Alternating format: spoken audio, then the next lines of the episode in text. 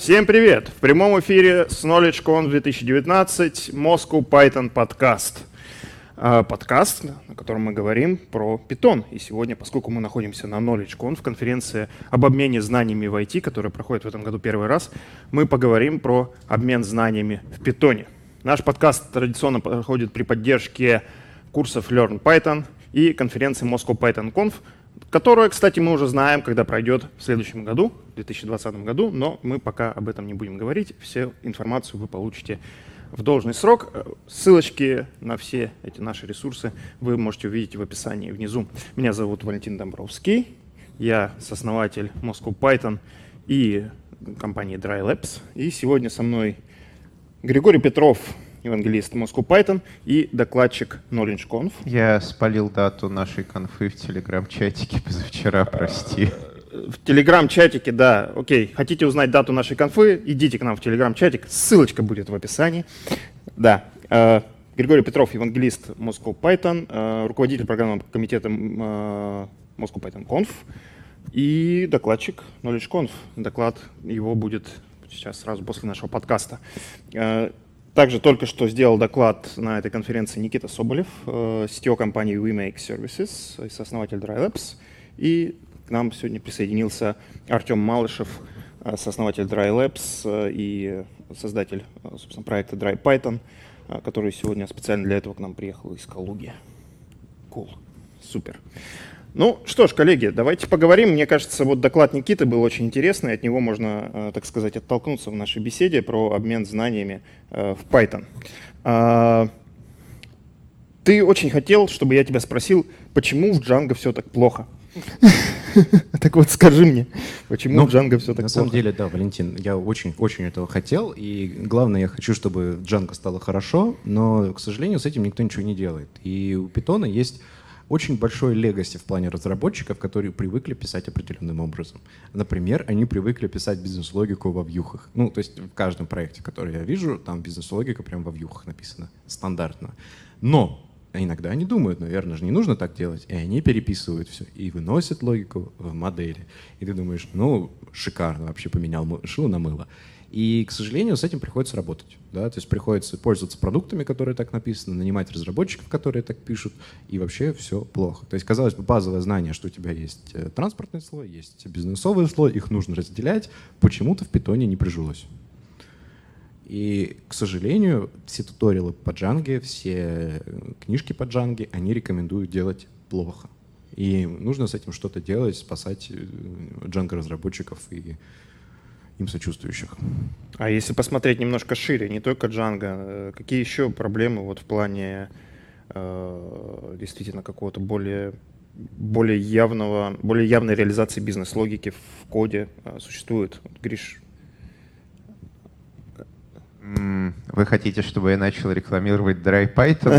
Это лучше сделают авторы. А, с бизнес-логикой, ну, на мой такой профессиональный взгляд, та же проблема, что и с кодом а, вообще. Бизнес-логика — это такой немножко endgame программирования, который сильно выходит за Hello World. То есть как учится программировать разработчик обычно — его обучают программировать на каких-то очень простых штуках. На сортировке списков, вращении матриц, считать, записать файлик, сделать простенькую веб-страничку. И вот он думает, что он умеет программировать, приходит в большой проект, а там неожиданно какая-нибудь сложная бизнес-автоматизация — небольшая компания из нескольких тысяч человек, и нужно представить в программе структуру этой компании, как бы структуру, хотя на самом деле нет, и автоматизировать какие-то их ежедневные вещи, учет, работу с контрагентами, отправку писем, оплату счетов, да миллион мелких задач — и неожиданно получается, что вот эти вот э, навыки, которые человек э, получил, они про низкий уровень. А писать ему надо какие-то высокоуровневые штуки, которых много. Он пытается применить здравый смысл, но здравый смысл не о том. И поэтому на выходе у него получается очень большая кастрюля лапши.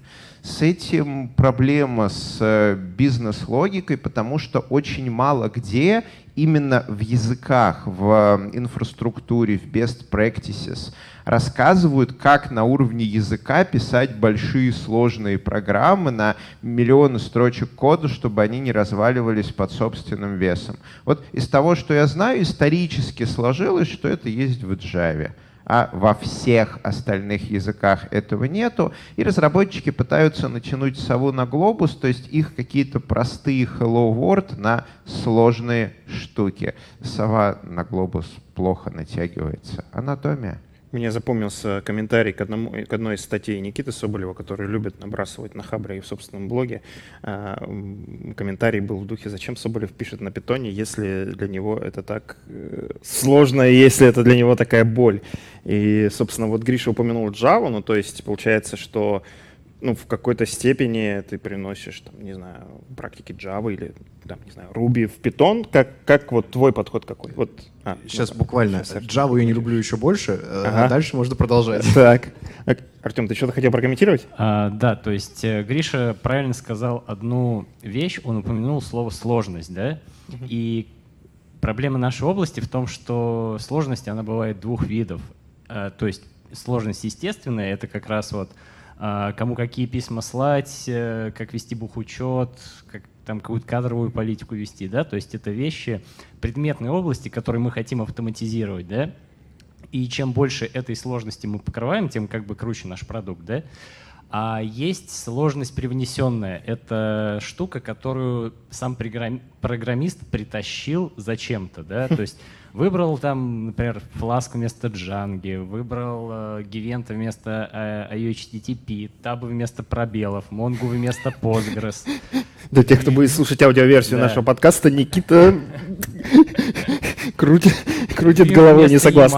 да. Вот это все э, субъективщина, да? да? То есть да. э, в каком-то контексте работает одно, в каком-то контексте работает другое. Э, но именно проблема в том, что никто не умеет писать э, большие системы, в том, что все любят фокусироваться на привнесенной сложности, все любят тащить в проект, да? А что конкретно проект делает, это уже где-то там за кадром, ну вот, разобьют на микрозадачи, я что-нибудь поделаю. Прям мне это напомнило одну компанию. Почему ты так среагировал на высказывание Артема. Я на G-Event стригерился. Ну, в смысле, что на HTTP мне очень не нравится э, Async.io, а вот G-Event мне больше нравится, поэтому... Окей. Правильный ответ на как бы это утверждение «да пофиг». Окей. А, но все-таки, возвращаясь к теме джавистов и рубистов, Java ты не любишь. А, ну, как бы вопрос-то висит в воздухе. Почему ты... Как это? А, многие говорят о том, что ты как бы используешь питон не по питонячей, грубо говоря. Ну, есть такое мнение. И DryPython, кстати, тоже в этом некоторым образом обвиняет, но не зря, потому что он там вдохновлялся такими проектами, как DryRuby, в частности, например. Да? Ну, так вот, почему это происходит? Как бы может быть, в Руби уйдешь? Зачем, Слушай, зачем тебе питон? На самом деле тут штука какая. А, нет какого-то явного питонячего и не питонячего. Есть код, который решает проблемы, а есть код, который их создает. И, к счастью, во многих других языках программирования очень много умных людей очень долго думало и придумало разные хорошие вещи, которые решают проблемы. Абсолютно неважно, на каком языке концепции были придуманы. Если они работают, их можно использовать. А дальше уже начинается э, борьба с сообществом, потому что, ну, например, монады. Очень полезная вещь, которая решает огромное количество проблем. Но в питоне в стандартной библиотеке их нет. А значит, сообщество решило, что в питоне их быть не должно. Почему, зачем, непонятно. Проблема решается? Решается. Понятная проблема? Понятная. Почему бы не воспользоваться этой библиотекой, если у тебя такая проблема встала? Потому что религиозные чувства не позволяют? Ну, это не ко мне. Да? То есть религиозные чувства других людей — это их религиозные чувства. А я люблю решать проблемы, которые у меня в коде появляются. Вне зависимости от средств, которые эти проблемы решают. Ну, собственно, и все. Логично. А вот есть, например, такая штука, как Go. Кстати, на Moscow Что же вы делаете-то сегодня? Да. Э, на Moscow Python Conf выступал Виталий Лещенко, я, к сожалению, не увидел его доклад. Э, вообще у нас э, есть такая мысль на Moscow Python Conf побольше призывать, так сказать, как это назвать? Идеологические соперники? Не соперники, а чтобы показали весь ассортимент. И я уже договорился с, не побоюсь этого слова, легендарным Олегом Чарухиным, который э, на следующей конференции, если звезды сложатся удачно, придет и сравнит нам а, Python с его любимой Java. Потому что Олег Чарухин — это просто Java воплоти. Да, и, и те, кто видел Олега, с этим согласятся. Кстати, была даже идея сделать некий формат там батла. Вот у нас есть те, кто очень не любит Java, например, Никита. Не, я не, не люблю Java. Тут нужно правильно понимать. А, я не люблю разные языки программирования за разные. Есть и просто часть языков, которые я люблю. Например, в Python мне очень нравится, во-первых, сообщество внезапно. А, во-вторых, мне очень нравится инфраструктура и очень нравится синтаксис. Ну, то есть он очень приятный, полезный, а главное, полностью прозрачный, да, то есть нет каких-то скрытых импортов, у тебя нет какого-то э, DSL, который тоже нужно учить и понимать. Очень понятный язык, как, как топор. Вот это мне нравится. А есть вещи, которые мне не нравятся. Например, кривая синхронность. Да? То есть я сколько угодно могу говорить о том, что Async.io мне не нравится, и даже призывать Максима Лапшина, чтобы он рассказал про то, как, например, устроена синхронность в нормальных языках на э, Moscow Python Conf. Он выступал с докладом про Erlang. Да. Но люди все равно считают, что Async.io — это хорошо. Ну что ж поделать. Потому что Async.io — это хорошо. Логично. А, так возвращаясь к теме Go. А, собственно, его популярность растет. Почему это происходит? Григорий. Почему растет популярность каких-то технологий? Мы не знаем. Это эволюционный рандом.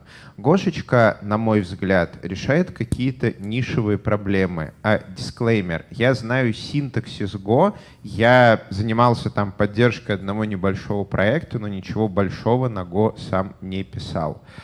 А есть у специфической ниши разработки, на мой взгляд, небольшой опишные микросервисы и числа дробилки, а проблемы с деплоем и с производительностью. То есть, когда мы берем а, Ruby, Python, Node, практически что угодно, и хотим сделать небольшой микросервис, который получает там HTTP JSON э, запрос, э, превращает его в какой-нибудь RPC э, XML запрос и делает внутри 10 ифов, у нас получается докер-контейнер на пару гигабайт, который обрабатывает ну, там, 50 тысяч запросов в секунду в случае Python.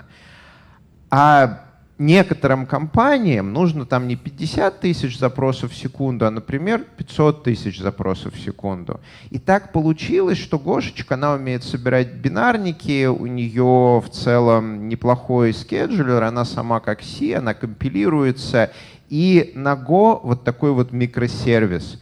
Можно собрать докер-контейнер, который будет весить там мегабайт сколько 100, деплоится очень быстро, при этом будет обрабатывать полмиллиона запросов в секунду. Естественно, для тех вот нишевых случаев, когда такое надо — Go разработчикам очень нравится. Но надо понимать, что это вопросы микросервисов, в которых много вот именно числа дробления практически без логики, много данных, байтов, которые надо вот пайпить из одного места в другое это такая ниша, которая не у всех. Если попробовать на Гошечке сделать то, что чаще всего делают, какой-нибудь там веб-сайт или бэкэнд мобильного приложения с большой количеством логики, каких-то там батареек, ресайзов картинок и так далее, сразу резко оказывается, что Go не лучший выбор. И вот то, что у нас там это один маленький контейнер, и он может обрабатывать бесконечно запросов в секунду, нам это не помогает никак, потому что запросов в секунду у нас всего 10 тысяч, но при этом нам нужно на бэкэнде делать а, кучу логических вещей, которые Go из коробки не может, а Python может, потому что батарейки. Ну вот, видимо, популярность, потому что назрела какая-то боль, Валдырь прорвался, Го очень хорошо решил эту именно боль, и теперь снова пытаются натянуть несчастное яйцекладущее на глобус. Бедное животное. Да. Это сова яйцекладущая? На всякий случай. Ну, птица, она вроде яйцами размножается. Да, она, она, она. Это сова. Ну, можно любое яйцекладущее здесь использовать, я думаю, да. Утконос. Пин, кстати. Питон тоже как бы когда-то. Кстати, натянуть питона на глобус. Да, точно, точно так. Хорошо. А вот мы, кстати, коснулись чуть-чуть, э, ушли, э, коснулись темы Erlang, да, то, что вот Максим у нас выступал. А функциональное программирование, ну, помимо того, что у них э, асинхронично лучше, что еще может быть, как бы, вот опять же, возвращаясь к вопросу там, бизнес-логики и всех этих вещей? Ну, тут, наверное, несколько вариантов. Вариант первый. Есть э, функциональные языки типизированные, есть динамически типизированные. Вот, соответственно, где типизированные, они очень любят упарываться по всяким теориям категорий, алгебраическим типам данных и вот это все. И это очень сильно влияет на бизнес-логику, потому что вы можете взять и начать писать вашу бизнес-логику на типах. То есть, соответственно, вот у тебя есть пользователь, вот у тебя есть э, функция, которая принимает пользователя, возвращает зарегистрированного пользователя, ну или там авторизованного пользователя. Красота. И так ты описываешь вообще преобразование типов в своей системе и гарантируешь, что у тебя неправильных преобразований типов быть не может. То есть не может покупка совершиться из типа отклоненная, например. Ну никак. А есть, э, соответственно, динамически типизированные языки программирования, где используются другие подходы. Но что объединяет все функциональные языки? Что у них есть классная штука, которая, к сожалению, в ООП почему-то э, считается за норму. Разделение данных и поведения. Потому что ну, у нас же какой есть базовый принцип? Наоборот, Раз... не, не, не считается в ООП. Нет, я считаю, что ну, разделять данные и поведение это хорошо. Ну, потому а в ООП что... это не да, так. Вот, это да, не так. Да. Соответственно, э, почему это проблема? Потому что очень часто тебе нужно подменить поведение, но при этом оставить данные. И дальше начинаются танцы с бубном. То есть то, что, например, в функциональном программировании решается просто передачей другой функции, которая тебе вызовется и поменяется все, то в ООП нужно наследоваться, либо тоже использовать композицию, которая, по сути, то же самое, чтобы передать функцию. Ну, короче, начинается куча проблем, потому что в, одном, э, в одной сущности объединяются две ответственности — поведение и данные. Кто-то сказал когда-то, что это хорошо. Ну и попробовали, не, получилось не очень, потому что, ну, как мы видим, за многие годы использования ООП так никто и не понял, что же это такое и как его правильно готовить. А функциональное программирование, ну, простое, как палка. Вот тебе данные, вот тебе функции, пиши от а, я не могу Z. молчать.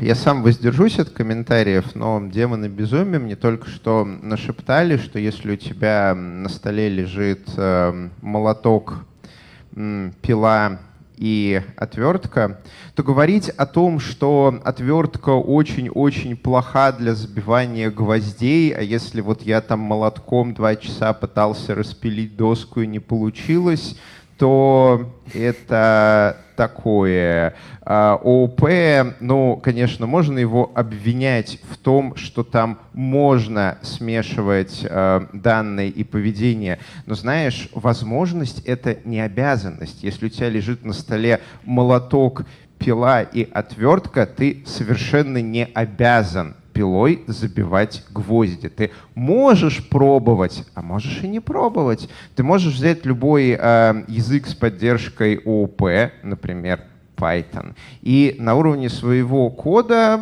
разделить поведение и данные, там, дейта классы, все вот это. Как хочешь, так и пишешь. А вот если ты возьмешь Haskell и захочешь там сделать нормальный инкапсулированный объект, то Haskell тебе скажет, э, да. Э, мы посмеялись над жестом Григория, опять же, для тех, кто слышит аудиоверсию нашего Кстати, подкаста. Григорий затронул да. очень интересную тему разделения да. данных и поведения. Я думаю, что Артем как раз э, может эту тему более подробно раскрыть, рассказать свои мысли о том, как э, вот в питоне это можно делать. Я как раз следующим вопросом да, хотел спросить про DDD. Ну и вот мы там говорили про то, что можно уже начать говорить про DryPython. А, кто сказал стоп-слово? А, во-первых, э, вспоминая того же Максима Лапшина с его докладом про Erlang, э, там была такая очень интересная тема, да, что он функциональный, он асинхронный, там все прекрасно из коробки, уже 30 лет работает. Вот. А потом он сказал очень интересную вещь. Да?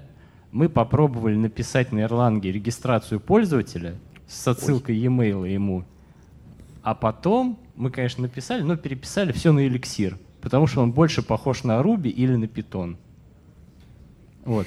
Опять же, к тому вопросу, да, что на чисто функциональных языках писать э, бизнес-логику иногда бывает болезненно, да. И, там, например, повторить там то, что заложено в какой-нибудь рубишный девайс, да, где все про регистрацию, все умеет, да, который просто вот как на, грибах вырос, Вот. Повторить то же самое там на чем-то таком вот э, строгом, ну, можно, но неудобно. Вот. А, соответственно, про разделение бизнес-логики и поведения, да, а вообще, вот как мы говорим в питоне, да, люди вот пытаются куда-то что-нибудь спрятать, да, и пытаются определить, давайте на, типа сделаем одно место, где вот мы будем писать все, что про бизнес, да, и обычно это какая-то часть из документации про фреймворк, то есть либо модельки, либо вьюхи, и ответ простой, да, как бы этого ни там, ни там не должно быть. Вот, тогда у людей стоит вопрос, а как быть, да, то есть а, как организовывать код, как мне декомпозировать задачи, в каких э, терминах это выражать. И если ты, например, ходишь там из стартапа в стартап, да, где люди пытаются этим заниматься, ты видишь, что Django у них одна и та же, модельки одни и те же, да, а вот то, как они попытались описать бизнес-логику, везде все разное. И везде в основном корявое, потому что как бы э, время, деньги, сидеть их там... никто этому не учил. Да, их никто этому не учил. Сидеть, думать, как мне там на ООП или на функциональщине грамотно что-то описать, как более понятно человеческим языком выразить э, там степени э, списания, э, то есть шаги того, как надо у пользователя списать деньги, там разослать транзакционные письма и всякое такое, да. Вот здесь вот начинается вот э, такое маленькое, опять же, скрещивание ежа с ужом, да, кто победит. Вот. И это говорит нам о том, что просто нет инструментов для высокоуровневого проектирования системы. Вот. А нет понимания того, как правильно организовать проект так, чтобы вот здесь вот были данные, вот здесь вот были правила того, как эти данные соотносятся друг с другом, что валидные, что невалидные, а вот здесь вот есть процессы, через которые эти данные можно пропускать. Вот.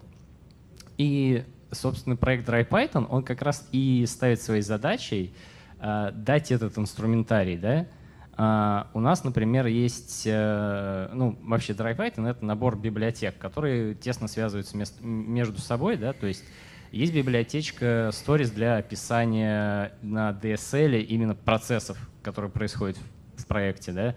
Есть библиотечка Mappers, которые позволяют на вещи типа дата-классов и address uh, источники данных э, заводить, чтобы получать вот эту чистую выжимку данных. Вот. Есть вещи, dependencies, которые позволяют нам это все организовывать без boilerplate. Да? То есть задача дать инструментарий и подсказать через туториалы, как этот инструментарий применить вот, э, для, скажем так, вот чистой архитектуры Мартина, да, там, или гексагональной от Кокберна. А, чтобы через инструментарий снизить порог входа вот э, в этот мир, где все вроде как по полочкам разложено, и тебе говорят, вот пиши так, такие-то профиты. Вот. О, как человек, который ни разу еще не видел э, DryPython, я воспользуюсь этой уникальной возможностью, сразу задам э, два вопроса. А, вот э, вы сделали эту штуку. А как вы видите разработку нового проекта? То есть ребята сначала фигачат на джанге какой-то GUI модели а, и какую-то базовую логику работы с пользовательским интерфейсом, а потом начинают на DryPython фигачить бизнес-логику. Или они вначале на DryPython нафигачивают бизнес-логику, а потом для этого делают на джанге GUI, э, модели и прочие кнопочки. Расскажи нам. А, ну, хороший ответ на любой вопрос начинается со слова э, «зависит от». Да?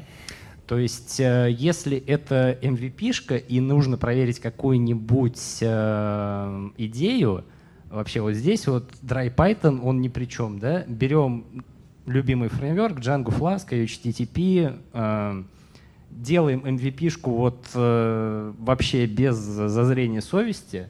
Как только мы проверили эту идею, что она какая-то рабочая, да, обычно в этот момент у нас в голове уже примерно получается правильная декомпозиция того, что там должно происходить, что там может происходить. Вот здесь вот надо да, как бы уже задумываться о том, как это все организовывать, а как это все декомпозировать, вот здесь можно взять DryPython. Вот. Mm-hmm. Ну, начинать его постепенно в этот MVP да. внедрять. То есть ты его подключаешь к существующему MVP. При этом а, связь а, объектов DryPython и а, объектов, например, в а, джанговских а, моделях или в алхемиевских моделях, это будет делать какая-то автоматика или разработчику нужно будет ручками там смерть от миллиона геттеров? Нет, это, естественно, автоматика. Это проект Mappers, э, который может, например, тебе взять э, Django-модельку, взять какой-нибудь response от микросервиса, который описан на какой-то схеме, да, и прозрачно под капотом э, превратить это в инстанс дата класса, у которого уже есть Мне нравится логичные методы. Да? Вот. А второй вариант, когда ты, например, сидишь в большой компании, у тебя вокруг не только программисты, которые там холиварят про последние веяния Твиттера, да, но еще и какие-то предметы, скажем так, эм, эксперты предметной области, с которыми ты можешь поговорить о том, а что они хотят.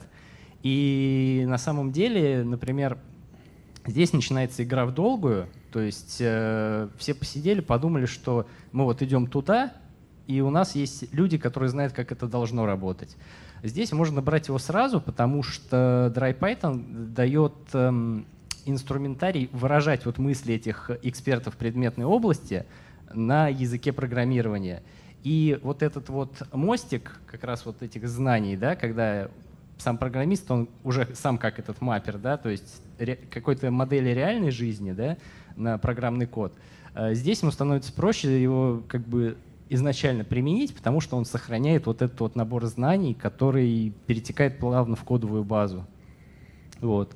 И, например, когда будет приходить в этот проект новый человек, ему не надо будет объяснять, как вы там э, бухгалтерию сводите, он это из кода прочтет. Валентин, у нас есть э, время под еще один вопрос? Да, у нас есть. Ты упомянул DSL. Python — это не самый лучший язык для встроенного DSL, он хорош с внешними, а для встроенного, ну, у него там есть with, есть наследование, но есть перегрузка операторов, но они в целом так себе по сравнению с теми же рубями. А DSL вы реализовали внешний или внутренний? Если внутренний, то как? Там билдером, наследованием, операторами? Расскажи поподробнее. А, ну, во-первых, хочу сказать, что DSL, он у нас а, всегда такой вызывает у людей неоднозначные чувства, и мы от, открыты к его применению. Ну, Заинтриговал. К его изменению. То есть, э, например, если кто-то придет и скажет, мне не нравится, я хочу вот так, то есть мы скажем, вот есть набор критериев, которые mm-hmm. должен удовлетворять. Если ты придумаешь что-то более крутое, мы переезжаем. Так, да? давай вначале раскрывай вот. интригу. Он внешний или внутренний? Он внутренний. Окей, вот. как? А, библиотечка Stories. А, ты пишешь а, функцию, которая работает как спецификация для твоих бизнес-объектов. На вход этой функции передается а, объект, мы его всегда называем I. И дальше в этой функции ты по шагам бизнес-процесса пишешь I should check там что-нибудь, I persist data, I do something. Вот. Mm-hmm. И эта функция запускается во время... Expression. expression. Да, expression, да. То есть, э, соответственно, эта функция запускается во время того, когда мы хотим эту спецификацию собрать, потом эта функция выкидывается, и мы по, по ее спеке, что внутри написано было, делаем бизнес-объект, который уже это будет интерпретировать своими внутренними структурами данных. Вот. Это мне чем-то э, Cucumber напомнило, огурец. А это, кстати, очень любит использовать всякие фреймворки тестирования, когда они точно так же функциями с говорящими именами последовательностью вызова задают какие-то сценарии тестирования. Ну, скажем так, это действительно было неожиданно. Я ожидал какой-нибудь билдер или декоратор или что-нибудь такое, но в целом вполне имеет право на жизнь. Я с интересом посмотрю, выживет оно у вас или нет. А, да, и очень хорошо, что ты вспомнил Cucumber. А, это как раз э, штука, которая про общение между тестировщиками и людьми бизнеса, которые понимают, что, как тестировать. Да? А, то есть здесь у нас появляется инструмент, который на том же уровне про общение между разработчиками и людьми, людьми бизнеса, который говорит нам, а, что мы выражаем конкретным куском кода, да? Вот, то есть не лапша там из э, каких-то HTTP запросов и Django моделей в одной функции на тысячу строк кода, да, а декомпозиция по шагам, причем эти шаги отлично мапятся на реальную модель этого мира. Cool. Эм, Никит, вот э, к тебе вопрос. Э, у тебя, собственно, есть такая склонность все автоматизировать, да, и, соответственно, а, вот в ходе твоего доклада там возникали у людей вопросы, ты говорил, что а, вообще проблема с тем, как человек пишет код, у тебя решается с помощью инструментов автоматизации. Да? Фактически джуниор может к тебе прийти и начать писать хороший код, потому что ему не, инструменты не дадут э, возможности писать плохой. И это в том числе касается там, архитектуры проекта, да, каким-то образом с этим связано. И я так понимаю, что DryPython э, вот в таком подходе тоже может играть определенную роль. Если компания внедряет у себя DryPython, то она, в общем-то, приближается к, тому, к этому подходу, о котором ты рассказывал.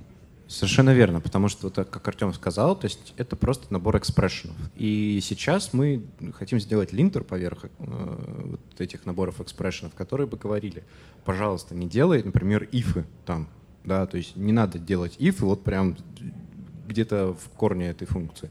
Сделай, пожалуйста, if ну, на каком-то более низком уровне, которая э, там, функция знает, что делать, если, например, она была пропущена, если функция знает, что делать, если у нее был какой-то неправильный аргумент, ну и так далее. То есть это ну, не задача последовательности.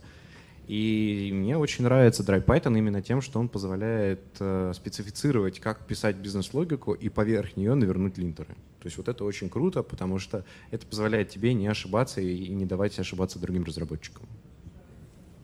Отлично. Мне нравится такой подход. Как э, говорят, иногда мне очень нравится эта фраза, что а, хорошо получается в тех местах, где организовали процесс, когда правильно сделать проще и приятнее, чем неправильно. Э, меня сразу это, я же как этот маркетолог, человек из бизнеса, у меня сразу всплывает эта картиночка, как эти блербы на сайте, да, отзывы. И вот мы возьмем отзыв Григория, поставим на сайт DryPython. Мне нравится этот подход. Approved. Спасибо. А, вот еще какой вопросик я хотел бы кому-то из вас задать. А, Артем, а DryPython, вот мы недавно общались с разными компаниями, в том числе с крупными. С какой компанией вы общались? С очень крупной. Вот. И там возникали вопросы, вот эта бизнес-логика, скажем так, да, она для всех подходит или есть случаи, когда лучше написать какие-то свои инструменты, а, может быть, да, то есть как, вот, я так понимаю, нет общей рекомендации всем использовать DryPython. Да? То есть есть случаи, где это подходит, есть случаи, где это может не подходит. И э, что ты можешь, э, какие рекомендации ты можешь дать тем, для кого это не подходит? Какие, может быть, свои инструменты им стоит создать в этом случае? А, ну, как всегда, серебряной пули нет, да, и надо всегда понимать, э, если ты что-то используешь, что зачем ты это используешь, да. А если, например, у вас э, проходит очень много митингов, где два разработчика пытаются сообразить, а что им надо автоматизировать, да, например, там надо автоматизировать э, процесс того, что человек приходит в рабочую группу, да, и начинается рассуждение в стиле, человек пришел рабочий, при, при, присылает запрос, есть ли у этого запроса токен, был ли ток, этот токен выдан э, человеком-администратором, не сняли ли с администратора клейм авто, э, то, что он админ, э, то здесь DryPython прекрасно ложится. Да? Если вам нужно какой-то микросервис, типа там API-роутер, да, который будет максимально брать э, прожевывать максимальное количество данных, превращать их в другое количество данных, и там почти не будет ифов, да, вот, а, то здесь, наверное, не стоит, потому что как бы не, вообще логики нету, да. А если у вас в проекте где-то есть место, где вот 6 вложенности ифов, и ты думаешь, как бы туда еще седьмой фор вкрутить, вот эту проблему DryPython как раз решит. Отлично. Uh, у нас получился такой небольшой э, уголок uh, Moscow Python Conf на Knowledge Conf. Думаю, те люди, которые смотрели трансляцию, были немножко удивлены. Мне кажется, у нас достаточно интересный получился переход от а, таких более скажем так, высокоуровневых вопросов бизнес-логики в более глубокие слои техни технических проблем. Ну, мне, мне лично это понравилось. Uh, спасибо всем. Uh, привет всем еще раз, кто смотрит эту онлайн-трансляцию KnowledgeConf. Не переключайте канал. Uh, 14 часов вас ожидает здесь же, на этом канале, доклад Григория Петрова о том, как он создавал свою вики-систему. С вами сегодня был Moscow Python подкаст. Я его ведущий Валентин Домбровский, сооснователь Moscow Python и компании Dry Labs. Со мной были Григорий Петров, евангелист Moscow Python, руководитель программного комитета Moscow Python Conf, Никита Соболев, CTO Vimake Services, сооснователь Dry Labs, Артем Малышев, CTO Dry Labs, создатель проекта Dry Python. Все это проходит при поддержке курсов Learn Python конференции Moscow Python Conf. Ссылочки будут в описании. Всем удачи и да, подписывайтесь на наш канал, на нем говорят про Python.